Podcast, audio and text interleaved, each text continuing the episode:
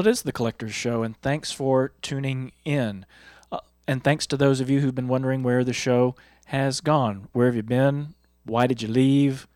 Are you coming back? When are you coming back? Well, I never really left. Um, I had a medical challenge, to say the least, last summer that has taken me quite a while to recover from, and I'll say more about that here in a minute. But first, just to let you know, the program remains one hour long. We'll have our news segment, two interview segments, and not this week, but hopefully next week, we'll return with our found collectible of the week and our buddy Heather Gallegos. Heather has a raging case of the flu this week.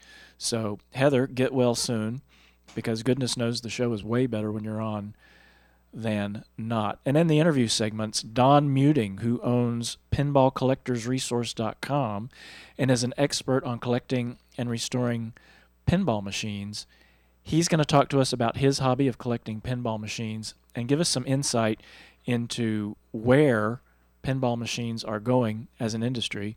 And let me tell you, the outlook is not that good for the pinball machines, and he'll talk to us more about that.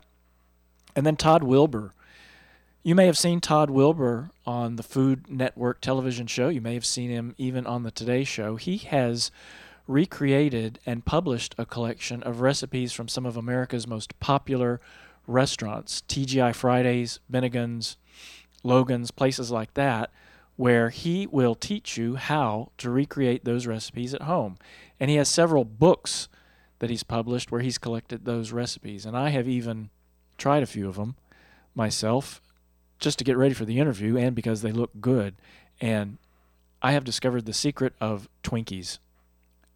Todd has taught me how to make the filling for Twinkies. It is the holy grail of snack food. It made my life better, knowing how to make Twinkies and knowing what was uh, what was in the filling. It may have not made my health any better, but it certainly made life better. All of that coming up later in the collector show. Of course, we're going to start this program like we have always with the news segment. 3,000 chairs is the biggest miniature collection of chairs that we can find anywhere. It's in Stone Mountain, Georgia.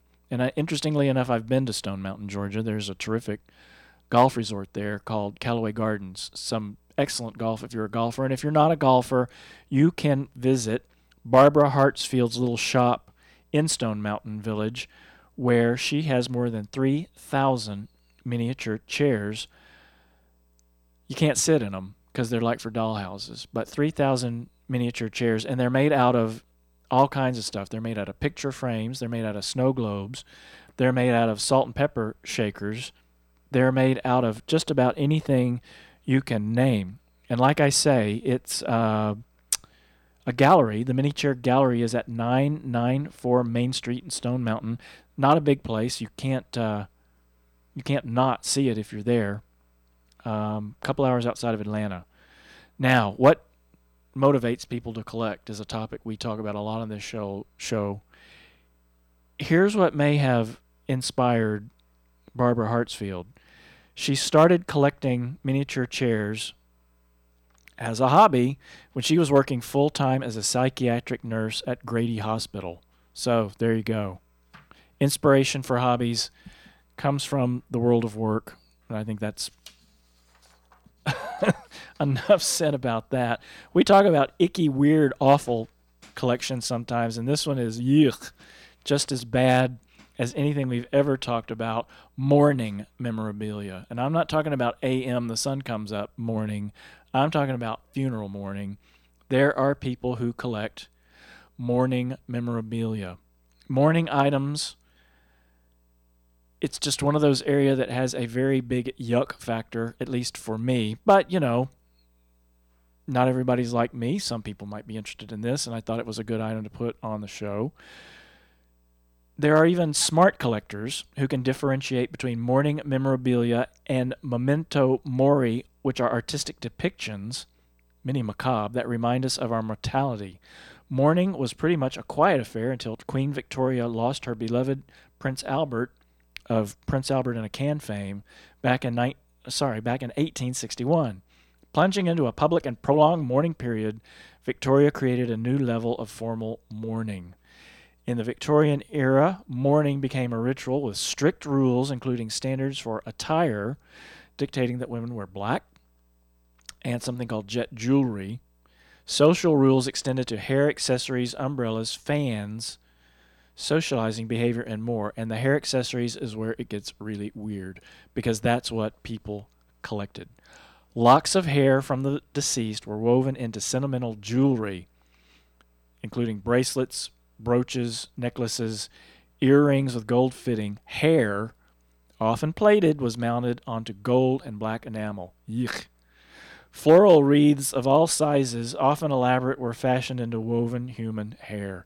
Hair weaving became a hobby craft in the mid to late 1800s using bobbin weights as in lace making. So you could make lace out of hair, a hair doily, for example. Not all hair came from the deceased. Oh, this is even worse. Some was saved after brushing and collected in a decorative ceramic hair receivers ugh, on a dressing table. Okay, that's going to make me sick if I have to read much more of that. So, ugh. here's another bad hobby or another bad collection collecting ecstasy pills. That's right, ecstasy pills. This is out of Amsterdam a man who said he spent two decades collecting ecstasy pills of all colors and shapes as a hobby, and here's where it gets dumb, turned to the police to help after they were stolen because he said some of them were poisonous. Police say the 46 year old man who was not identified decided to report the theft despite the illegal nature of the collection because he was worried about the possible consequences if anybody were to swallow one of the poison pills. It wasn't immediately clear why about 40 red and white pills out of, get this, 2,400 pill strong collection would be poison, but the police said they feared the drugs could be lethal if swallowed. That's really the main reason he came to the police. The police spokeswoman Esther Neighbor said, adding that, oh, he knows he's not getting his collection back. And this is out of Amsterdam, where pff, I thought everything was legal. Apparently, ecstasy isn't. He claimed that he was not a drug dealer or a user, just a serious collector of ecstasy pills. Now I have heard everything. That made the hair thing seem kind of normal, the ecstasy pill collection. Here's a guy here in mid Michigan. I saw this on the local news from WJRT TV, the local ABC affiliate here in mid Michigan. A mid Michigan man has a big problem. He needs to sell the baseball cards he's been collecting for the past 25 years. Doesn't sound like such an awful problem to me until you learn he has 1.2 million cards. And let me tell you, as somebody who tried to sell some baseball cards last summer, it is not a seller's market. There are baseball cards. You could go to the sun with the baseball cards in my basement if you laid them end to end, and there are no there is nobody buying them. And I've even had some what I thought were pretty nice cards. They're not selling. How much space do 1.2 million cards take up? A wall about 18 feet long and 8 feet high. It's usually spread out on the garage floor. I'm glad to see that there's somebody else besides me who uses their garage for something other than the car. They're all over, and you can't even get into the garage because he sets them everywhere, says his wife, Elizabeth Ramsey. This guy's name is Nick Ramsey, by the way. She keeps telling me every time I buy more cards, I thought you were done with cards. I thought you were moving on. It does take up a lot of space, and it doesn't do anything for me, Elizabeth said. The collection is about 80% baseball cards, with some football, basketball, and hockey thrown in for good measure. Ramsey says he's probably only looked at 3% of the cards, but the ones he has seen read like a baseball's who's who.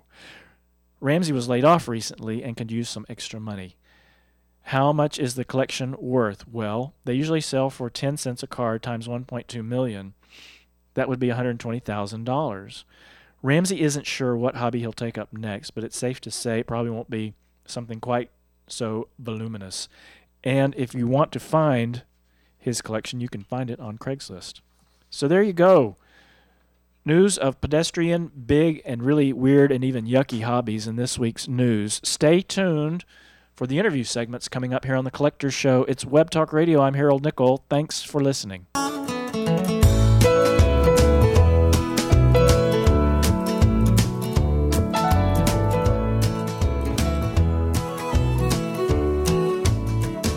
In the last half of the 20th century, like I did, no doubt you played pinball. And I'm old enough to remember when pinball was five plays for five cents. That was a long time ago. Those kinds of machines are extremely rare and collectible. And our guest, Don Muting, makes a career out of collecting and restoring old pinball machines. And Don, welcome to the Collector's Show. Thank you for having me. Now, I thought one of the things that you and I talked about earlier in the week was uh, your background. Tell the audience a little bit about what you were originally doing and and what how you transitioned to the uh, the pinball world. The easiest way to explain it is as a teenager, I tried to repair TVs all the time, and as a result of that, I ended up with everybody else's what they used to call at the time dogs. Uh-huh. Were hard to fix. Oh. So I started trying to figure out something else to work on, and one time my wife and I were on a vacation, and we picked up a pinball machine. and that's when I got started doing pinball machines as a hobby then, and later as I was laid off from Douglas Aircraft, I became uh, a repairman full time. So, I mean, working at Douglas Aircraft, aircraft, you're uh, a very mechanically inclined, uh, sorry, mechanically inclined sort of a guy who could uh, look at these machines and tell what was wrong with them. Well, at at at Douglas Aircraft, I was a computer programmer. Oh, okay. So, really, what it's turned out to be is I've been very mechanically inclined since I was a youngster because Right. my father was a superintendent of a machine shop. So I Oh. was sort of walking around in that kind of stuff when I was very young.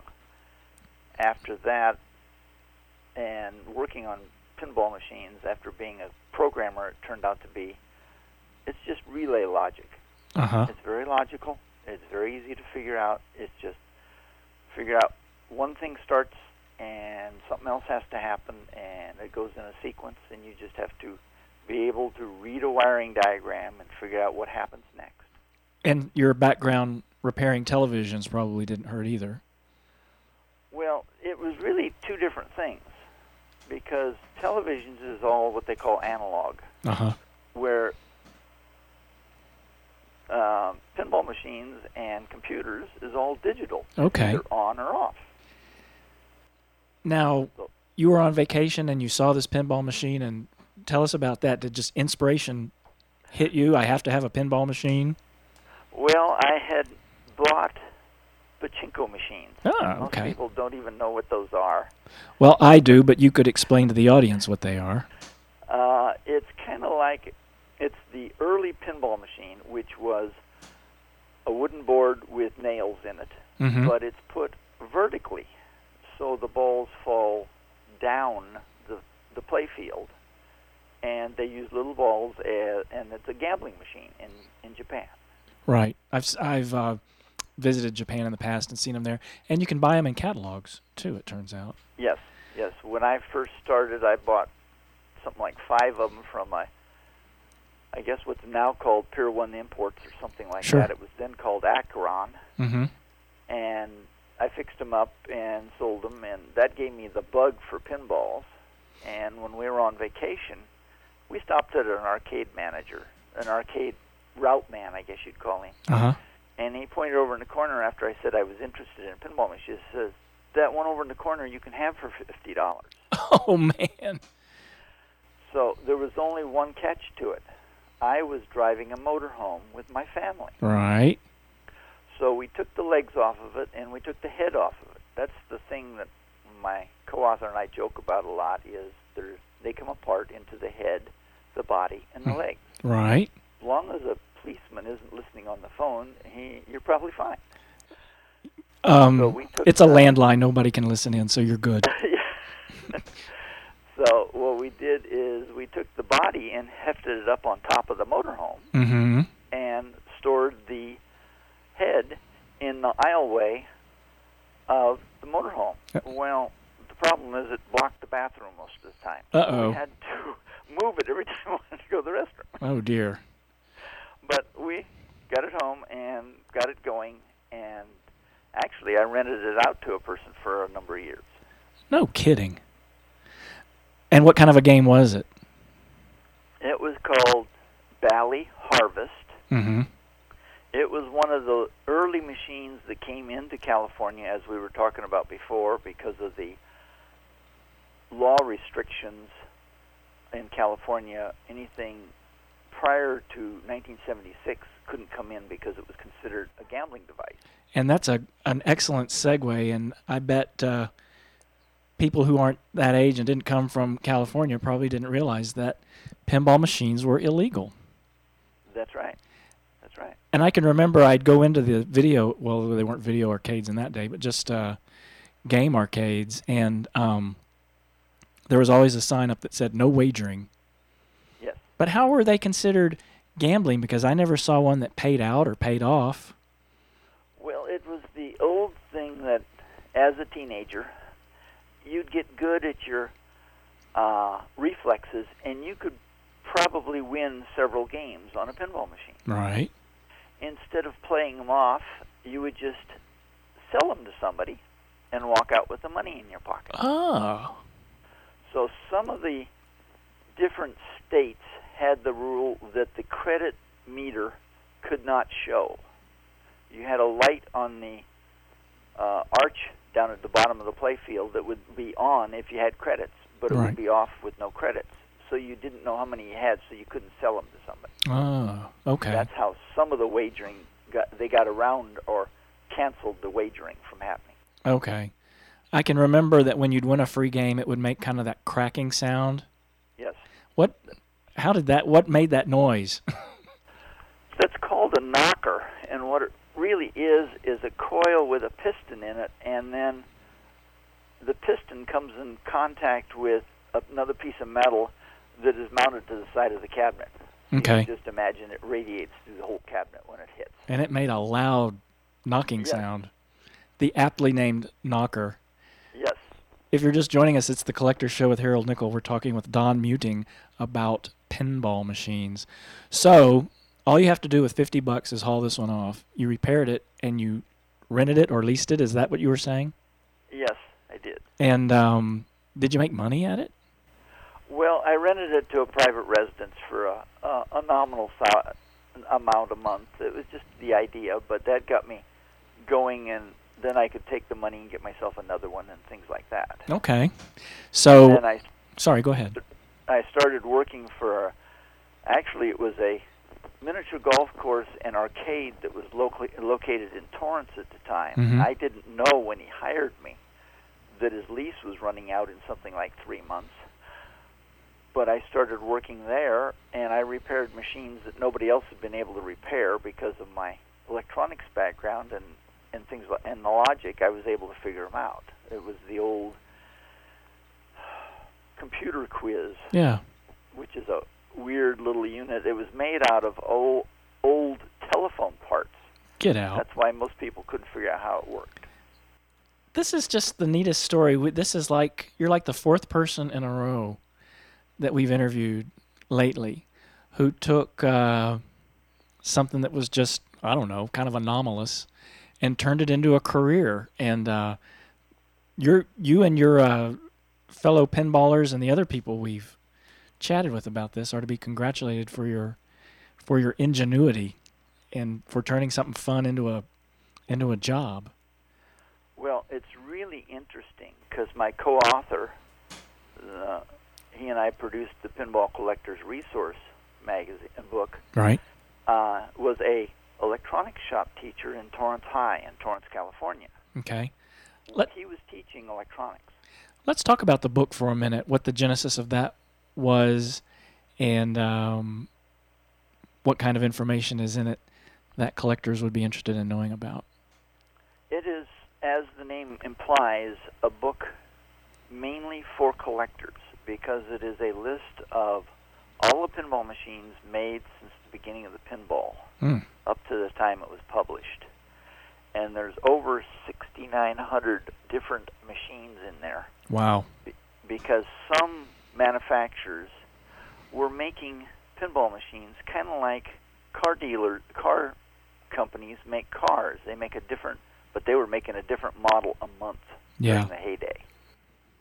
When was the heyday of the pinball machine? The heyday really was mid '60s through early, uh, through the '70s. Gottlieb was the major one in the '60s, and then Bally and Williams became major ones in the '70s. Yeah, in I. the '80s, they started tailing off because of Pong. Oh, sure.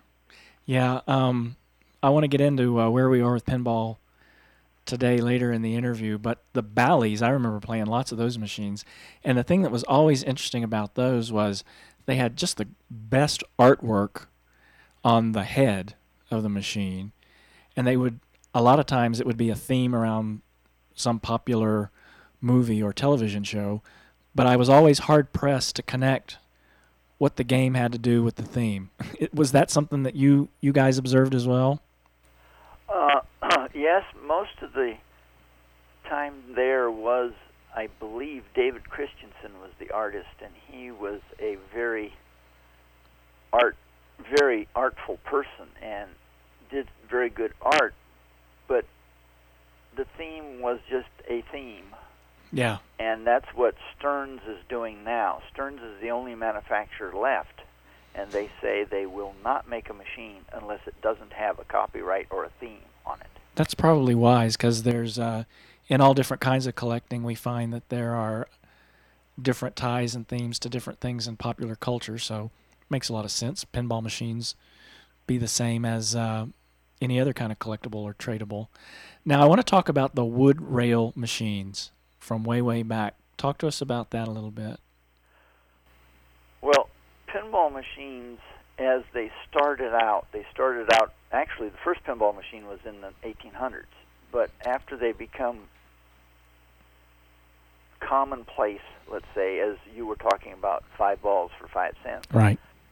there were most of them were wood rails before the flippers came out, and then in 1949, the flippers came out, and they continued with wood rails, but they started. Some of them started having metal legs, Right. But they kept the wooden legs, uh, the wooden frames going because it looked like a nice, pretty picture frame, Yeah. wooden picture frame. Yeah. It looked more like furniture than anything else. Yes, and it was really nice. But I don't know the dates when they they dropped off. The wedge heads is what they usually call Gottlieb's. It was in the I believe in the '60s. I'm not positive of those dates, but those were when then they went to a what was considered a wedge head or a an angular head Mm-hmm. And you have the wood. And you, of course, have information about these machines in your book. Well, the book contains all the machines and who made them and when they were made, and then a little indication as to how many were made and things of that nature. And there are plenty of price guides out there, Right. but as I've said before, they're not worth much because, as we talked about before, on the West Coast, there wasn't any pinball machines before the 70s Right. and in the East Coast, so you can buy machines a dime a dozen on the East Coast. and the West Coast, you can't even find them. So how do you write a price guide that's correct? Challenging. Um, yeah, maybe guide is the right word for uh, for that. A guideline rather than a rule. But it sounds to me like if you're a collector or a potential collector, and you want to, you know, buy machines that are less pricey, start on the East Coast. Is that a fair assumption? Yes, it is. Yes, it is. And what what might you pay for a a pinball machine? I have a, a rule of thumb, and it's kind of funny. I won't pay over two hundred dollars for a machine, Oh boy. but I'm looking at it differently than most people. And you can get a good machine if you look at what Craigslist or ref, was it Recycler or places like that. mm-hmm. and just look to make sure the machine is complete. By that I mean the back glass is there. It doesn't isn't losing a lot of paint. Mm-hmm. The play field is there, and it doesn't look like it's too badly worn. Right. If the cabinet is bad on the outside, that can be cleaned up. Right. But then the third thing really is to make sure it is complete and there isn't any wires hanging that shouldn't be. So um, you can find machines for two hundred dollars with those guidelines. You know the thing I used to hate when I would play pinball is the flippers would stick. I hated that. Right. God, that would make me so mad. yes. And you're never going to get your money back. uh, well, that's the problem with pinball machines because they're a high maintenance item. These route owners like videos because they don't take much maintenance. Right, they're all they electronic. money. Yeah. Um, so do you consider yourself a route owner, or are you just in it for the repair and resale? I'm not even in it for the resale. Okay. I'm in it for the historical. I do service calls and I try to teach people how to re- maintain their own machine.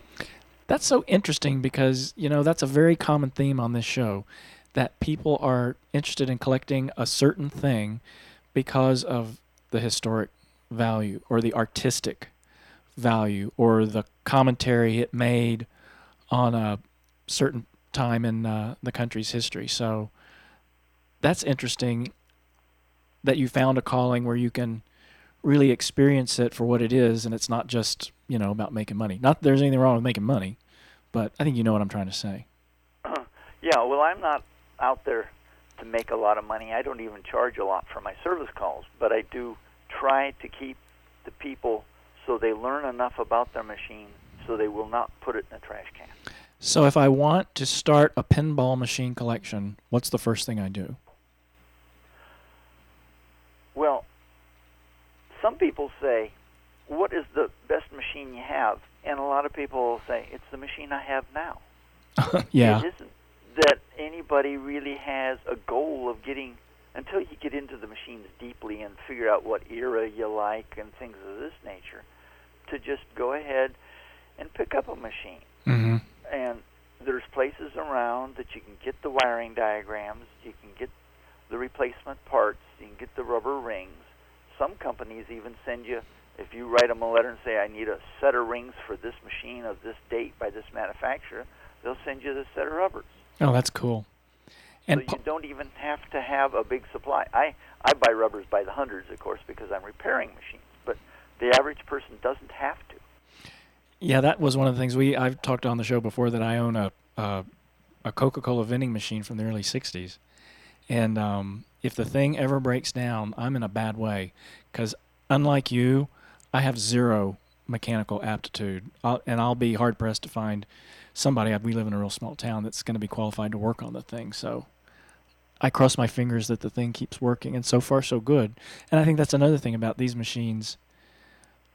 They were built to be knocked around in public. They were built to be used. And that's some of the problem with the new electronic ones.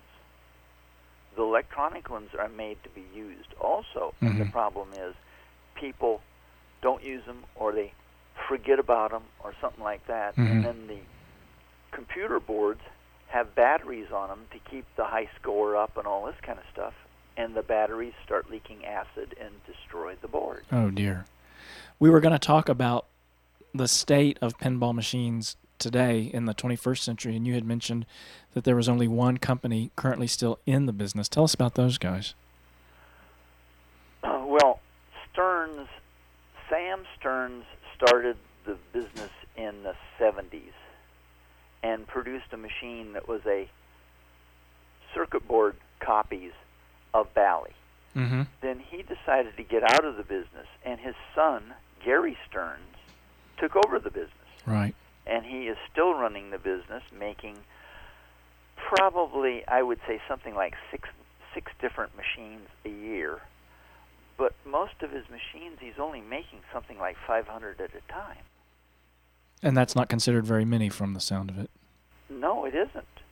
But you go to an, uh, a bowling alley or an arcade, and you might find one or maybe two at the most pinball machines. Yeah. So Because there isn't just isn't the demand. so, and they're all computers, I guess, these days. Yes, yes. And is Actually, there's it falls into several categories, and uh, they're very modular. One piece is the computer, one piece is the I/O board, which does the turns the light bulbs and the coils on. One piece controls the flippers, and another piece controls the dot matrix display, which is the nice, pretty display that it has. Right. Now, I'd be remiss if I didn't ask you about this from either new machines or old machines, the tilt. Yes. Tell us about the tilt. The tilt. Harry Williams was essentially the father of the current pinball machine. Right. Uh, on our website, there is a couple. of. Russ Jensen is a historian, and he wrote a couple of articles about Harry Williams, and that was a very fantastic man on his design. Mm-hmm.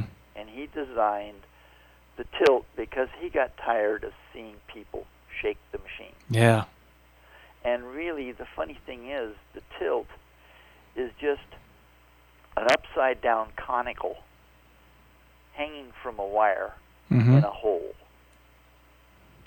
So if you bang the machine around, that is this upside down conical touches the outside of the hole and tilts the machine. Yeah, it just uh, closes the circuit and you're done. And I can remember from playing those machines, there were some you could bang them around pretty good and it wouldn't tilt, and there were some if you just barely move them, they would tilt right away. right. That depends on how far down this upside down conical is fitting into the hole that it has. That is so much fun. Some of the new machines, the Williams machines are, and I don't know if Stern's is now, but they count the number of times it bangs, Ah, and it could be adjusted. Usually it was by factory default three times. You could make it bang three times on one ball, or less, three or less times, and it would be okay. But you do it the fourth time, and it's going to tilt. yeah. Well, that seems fair. And if people knew that, they could, you know, measure their tilting. Yes. But uh, yeah, that was the. I just had so much fun playing pinball machines when I was growing up, and I still fancy video games. Now, Don, tell us about your book. How can we get a copy? Okay, the book is available on the internet, and the web page name is, uh, as the name implies, www.pinballcollectorsresource.com. Uh, my address is out there, and my contact information if you're interested in getting one. I'm, I stress it is not a picture book. Okay. It is just a list. It's it's how you say it's the results of a computer programmer getting a hold of a bunch of data. Okay, so I think we're those of us who work with technical folks we're adequately prepared for uh, small type and lots of data, That's right. but um, important data nonetheless. And uh, give us your website one more time. Uh, pinballcollectorsresource.com. And Don Muting, it's been really fun to talk to you about uh, pinball machines, and I very much appreciate you making time for us this week on the Collector Show.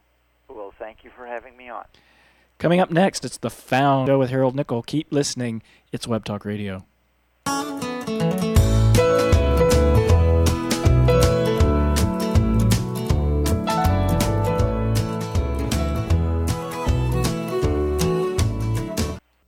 You like to collect things, this next guest is perfect. Todd Wilbur has reverse engineered a number, and not just a number, that's not even fair, hundreds of recipes from popular restaurants across the United States and has collected them in a series of books he's going to talk with us about.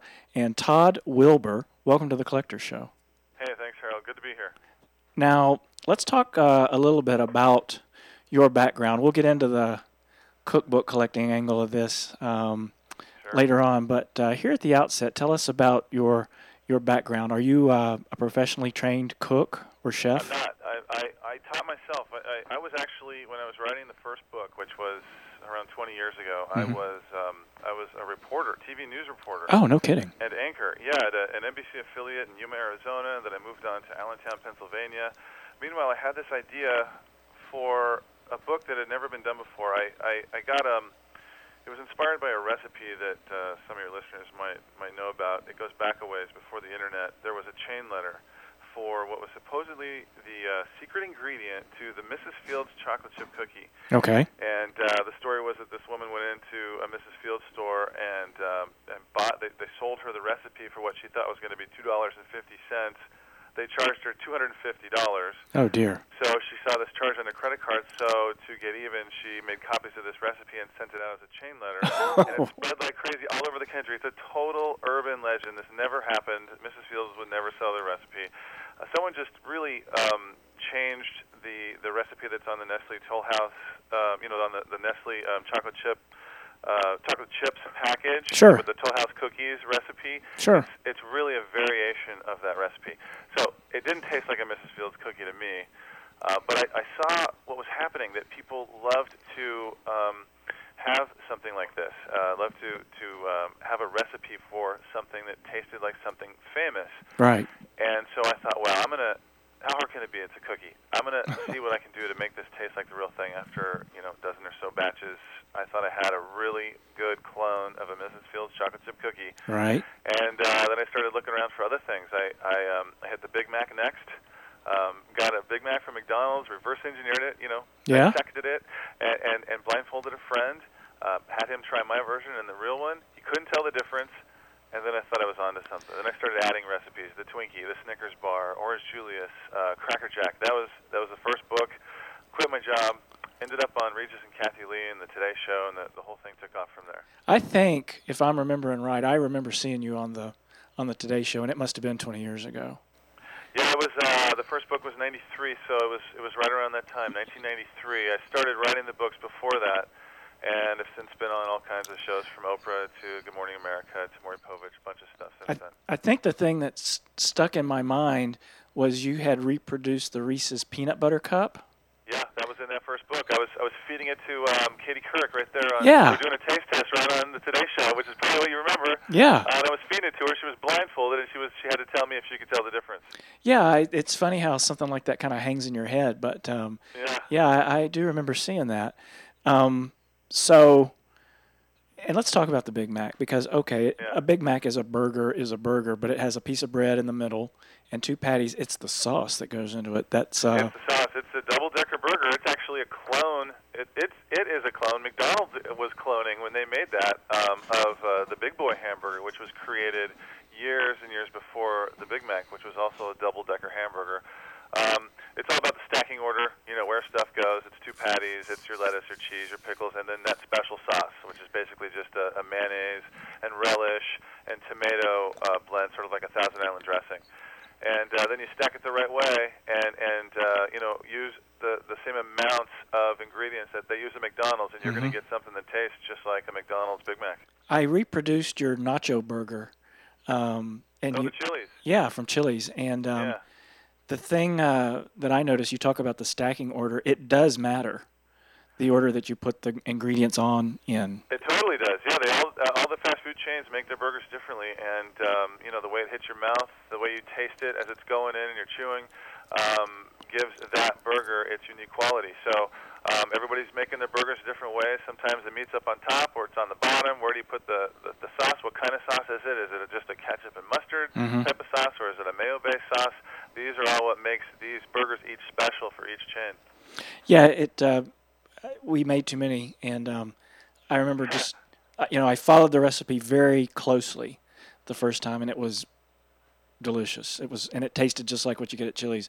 The second Right time, on, I I just, love it. yeah, and the second time, I just kind of grabbed everything out of the fridge and threw it on the bun, and it was completely different. okay too. You know, just you can. That's what's cool about having these these recipes. You can get creative and just uh, do whatever you want. Make it make it special for you. If you know if you're a vegetarian and you just eat uh, maybe just eat ground turkey, you can use that in place of the the beef.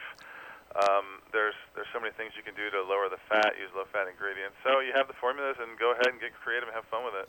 Now, one of the things we talk about on the Collectors Show, in addition to uh, collecting all different kinds of things, is um, legal challenges for collectors.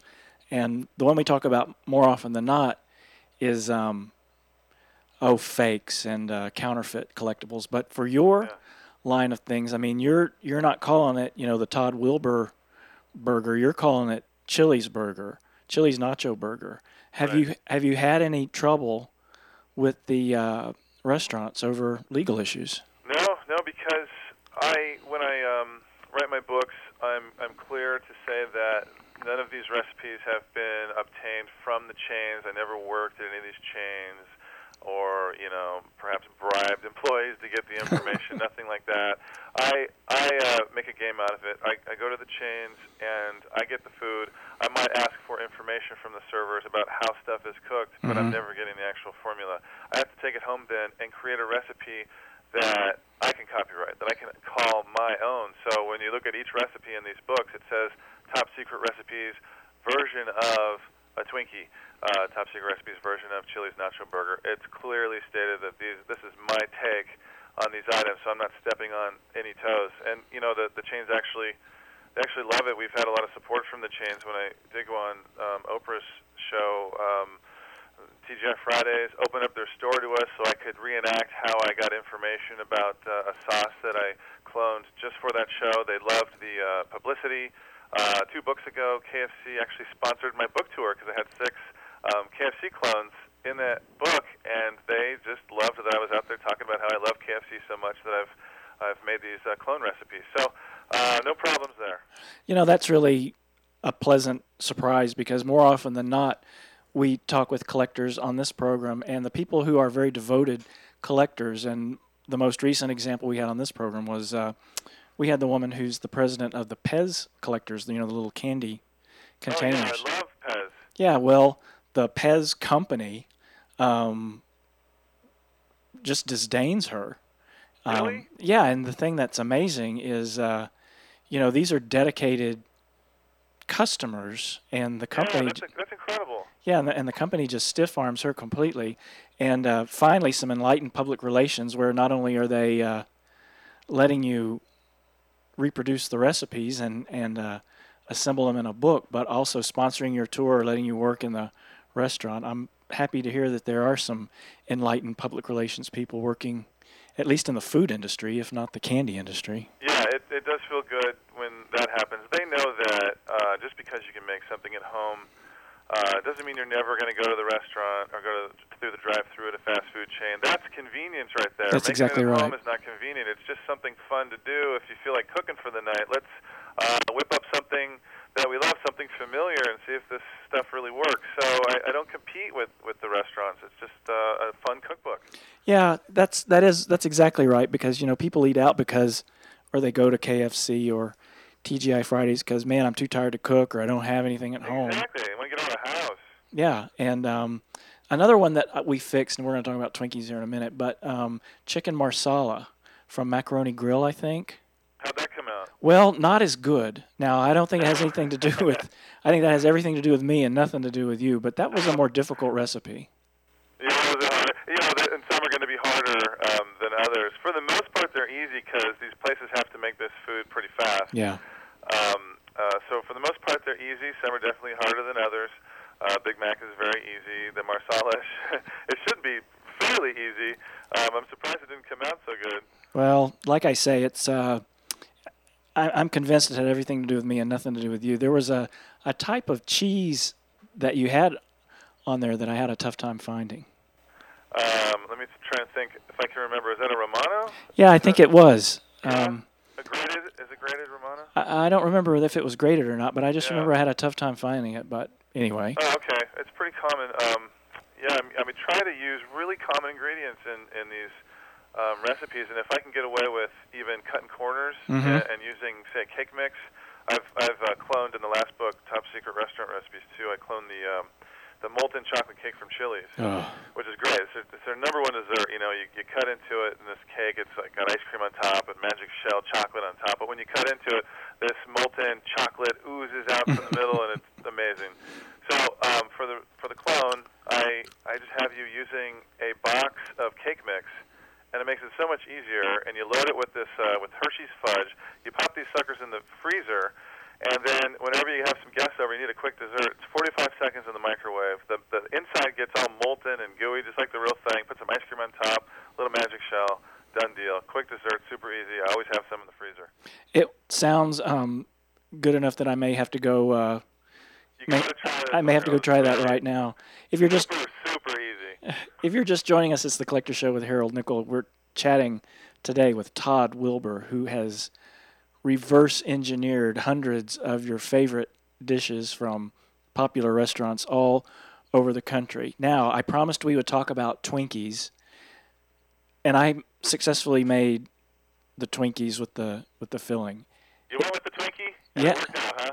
It was uh, first of all, it was delicious, Yeah. and it was just it was just stupid how easy it was.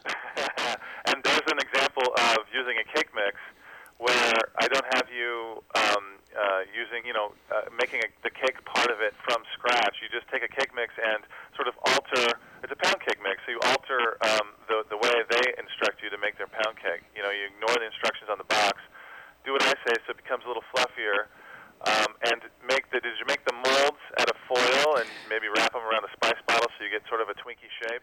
Um, they were kind of, uh, I think, the ugliest Twinkies ever made. tubular, sort of oblong and all, sort of not, not the, the smooth, perfectly crafted Twinkies that you might get in the store. With the three holes in the bottom. With the three, but you know why they're better is because you're you're making this at home. You're you're making it fresh. It's coming right out of the oven. It might still be even a little bit warm when you, when you eat it, uh, and and you know you're adding a little extra love in there that you're not getting that stuff when you buy it in the store. Yeah, and I think the thing that people are going to want to know in uh, putting together the the filling, it's uh, it's a jar of marshmallow, it's cr- Yeah. Crisco and powdered sugar. Yeah, simple. It's And that makes it a uh, it's a non-dairy filling. That's why Twinkies have the shelf life they do, the actual Twinkies, because the filling is a non it's a non-dairy filling. There's nothing in there that's going to spoil. It's basically sugars. Uh, it seems like it's cream, you know, a, a Mhm. dairy product, but it's it's not. So they last for a real long time. Now let's talk about what all this means for people who collect recipes and people who collect cookbooks. It would seem to me that for either, these books are extremely unique.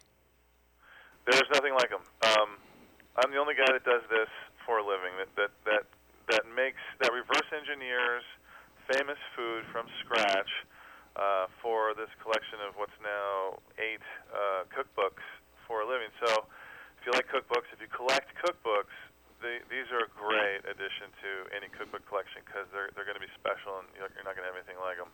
How many books have you written, Todd? There's eight eight total books now. Uh, starting with the first one back in, in 1993. There's going to be a new one. The ninth one will be coming out at the end of November. Oh, cool. Called, uh, Top Secret Recipes Unlocked. Okay. Already actually um, selling on Amazon pre-sale. Oh, that's uh, that's awesome. And you are another guest of ours who's been able to uh, convert a hobby into a full time job. I'm sure we're all um, busy admiring you on account of that. So my guess is that these sell pretty darn well. Yeah, these have done really well for me. We've we've sold over four million books. um, Wow. and a lot of that has to do with um, uh, QVC. I, I go on there uh, on average about once a month Mhm. with special versions of the books, and uh, they've become the, the top selling books on QVC on that channel. So thank you, QVC. I love you. yeah, indeed. Lots of love for QVC. Big time. So your new book comes out in November. Um, Do you speak around the country? I, when, I, when the book I'll be going on a uh, on a book tour Okay. for for that book. In the meantime, I'm doing lots of QVC. In fact, I leave um, on Saturday for Canada. They have their own version of QVC. It's Oh, called the Shopping Channel, Huh. and I'm presenting a, a, a book for for Ca- Canadians, uh, a top secret recipes book, a special version that we're uh, debuting on on Sunday.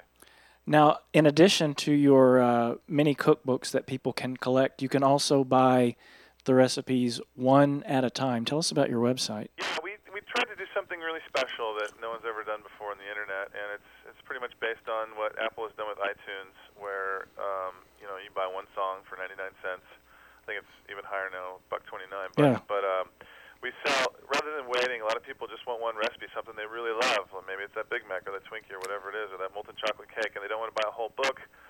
You can actually um, uh, buy the recipe, just a single recipe for 99 cents, right on our website. And a lot of times, I'm posting these recipes way before the books come out, so it's a great way for people to uh, get just one recipe they really love, really fast, right away. Goes into the recipe box. It's theirs to use forever. And give us your website address, Todd. TopSecretRecipes.com. So, Todd Wilbur, who is, uh, even though not professionally trained, an accomplished chef, I want you to describe for us, and I read this on your website, but it'll be more fun hearing it from you, how you actually go about reverse engineering these recipes. So many different ways. You know, depending on uh, the type of recipe it is. If it's if it's something you buy in a store like a Twinkie or an Oreo cookie, you have nothing else to go by except what the um, ingredients are listed on the Mhm. on the package. So I'll use that. And the ingredients list is great. I have no servers to talk to or anything like that, so I can't get any, any extra information. But um, that's that's how I approach packaged products when you're in stores and, and restaurants, um, fast food restaurants, even full service restaurants like the Chili's or TGI Fridays or Mhm. Outback. That's great. You get to talk to the servers. You get to ask them questions. What what is this? What's in this sauce? Is it uh, cream? Is this milk? Is this half and half? They'll always go to the back and, and, and get that information for you if you want it. We certainly have a right to know what's in our food, and Sure. you don't even have to do what I did on Oprah, where I reenacted pretending to have an allergy. Um, uh, you don't have to say you have an allergy to get information. It's simply asking them for it, and they'll usually give it to you. And a lot of them have have in their pockets um, ingredients lists for people uh, who need to know what's in their food.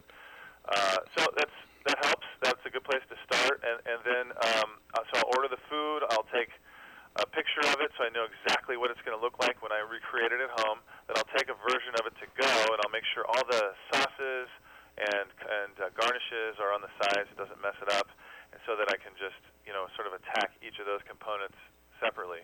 I'll I'll take the sauce, start working on that. Maybe throw it into a sieve, a, a you know a fine mesh Yeah. strainer.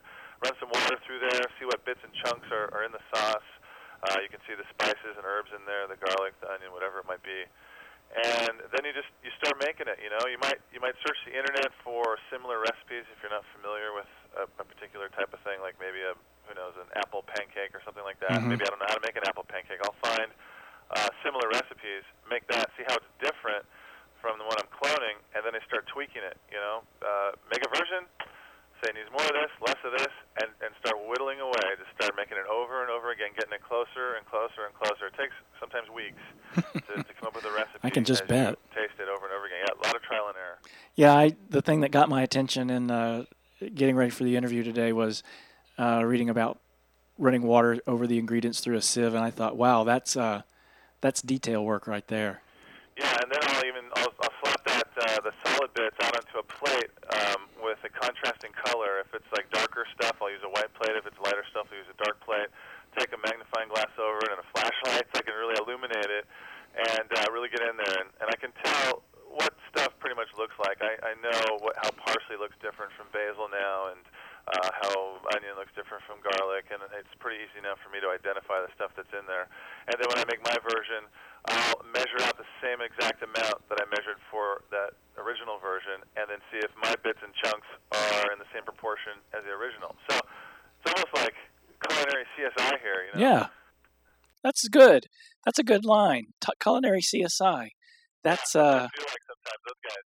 yeah. You've got your uh, ultraviolet light and your magnifying glass, and Yeah, I gotta, yeah, I gotta get some of that equipment, don't I? yeah, and uh, it, when you do videos, you can do uh, you know the camera shot from inside the can and all that kind of stuff. Like, right, the, the 3D animations that go all the way down into the into the spice, into the piece of spice. Yeah. Well, listen, Todd Wilbur, who's uh, an accomplished author and chef, topsecretrecipes.com. Watch for his books. Watch for his new book in November. You can pre order it at Amazon. And Todd, thanks for being on the Collector Show this week. Thanks. Good talking to you. Well, that's going to do it for this week on the Collector's Show. I want to thank everybody for their loyalty and for coming back to the show. And if you have friends who've been missing the show, please let them know. And don't forget to check out our new website, thecollectorshow.com. It's all one word, lowercase. And you can read my blog, listen to past shows, and follow the news, which we always do I think, a pretty good job of covering here on the show. TheCollectorShow.com. And be sure to come back next week for more of The Collector Show. I'm Harold Nickel here on Web Talk Radio.